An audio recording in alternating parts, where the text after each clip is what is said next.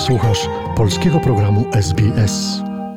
Po tym jak amerykańskie media poinformowały, że kandydat Partii Demokratycznej Joe Biden otrzymał wystarczającą liczbę głosów elektorskich, aby zostać 46. prezydentem Stanów Zjednoczonych, z całego świata płyną gratulacje dla prezydenta elekta Joe Bidena i wiceprezydent elekt pani Kamali Harris za zwycięstwo w wyborach prezydenckich w Stanach Zjednoczonych w 2020 roku.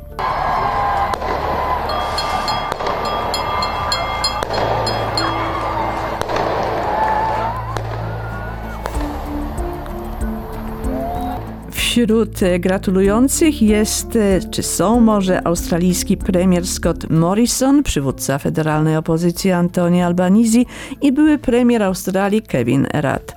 Premier Scott Morrison nie może się doczekać, jak powiedział, nawiązania jeszcze głębszych stosunków dwustronnych z panem Bidenem i panią Harris.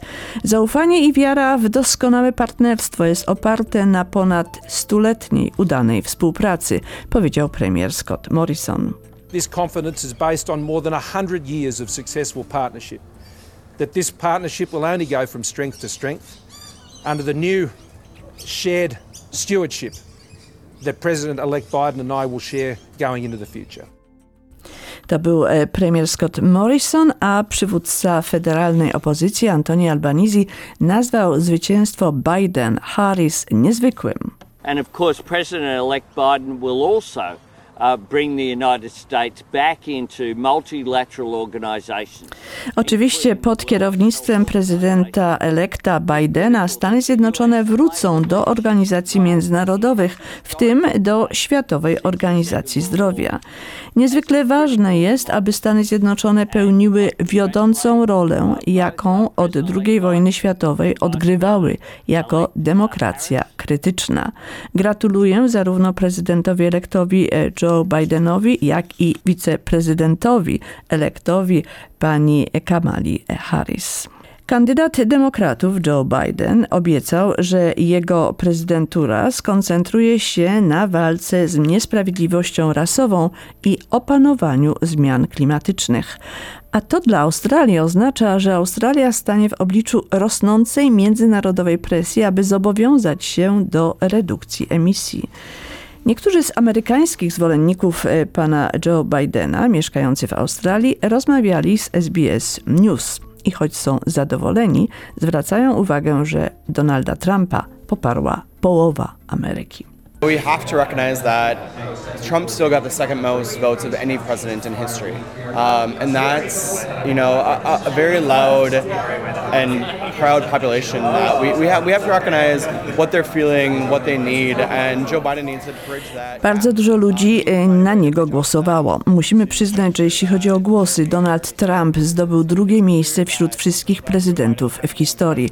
Pierwsze Miejsce przypada Joe Bidenowi. Joe Biden pobił rekord największej liczby głosów kiedykolwiek oddanych na kandydata na prezydenta ponad 72 miliony. Komentatorzy zauważają, że te wybory nie przyniosły odrzucenia Donalda Trumpa i jego stylu rządzenia.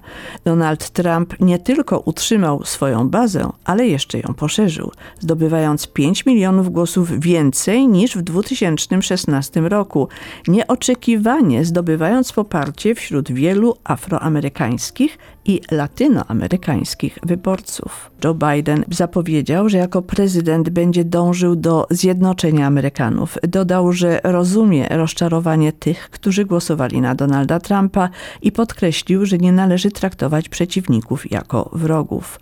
Obiecał zjednoczyć, a nie dzielić i podziękował w szczególności wyborcom afroamerykańskim, którzy mu zaufali. Zwrócił się również do zwolenników Trumpa i wezwał wszystkich Amerykanów, aby odłożyli surową retorykę i zaprzestali traktowania ludzi o przeciwnych poglądach politycznych jak wrogów.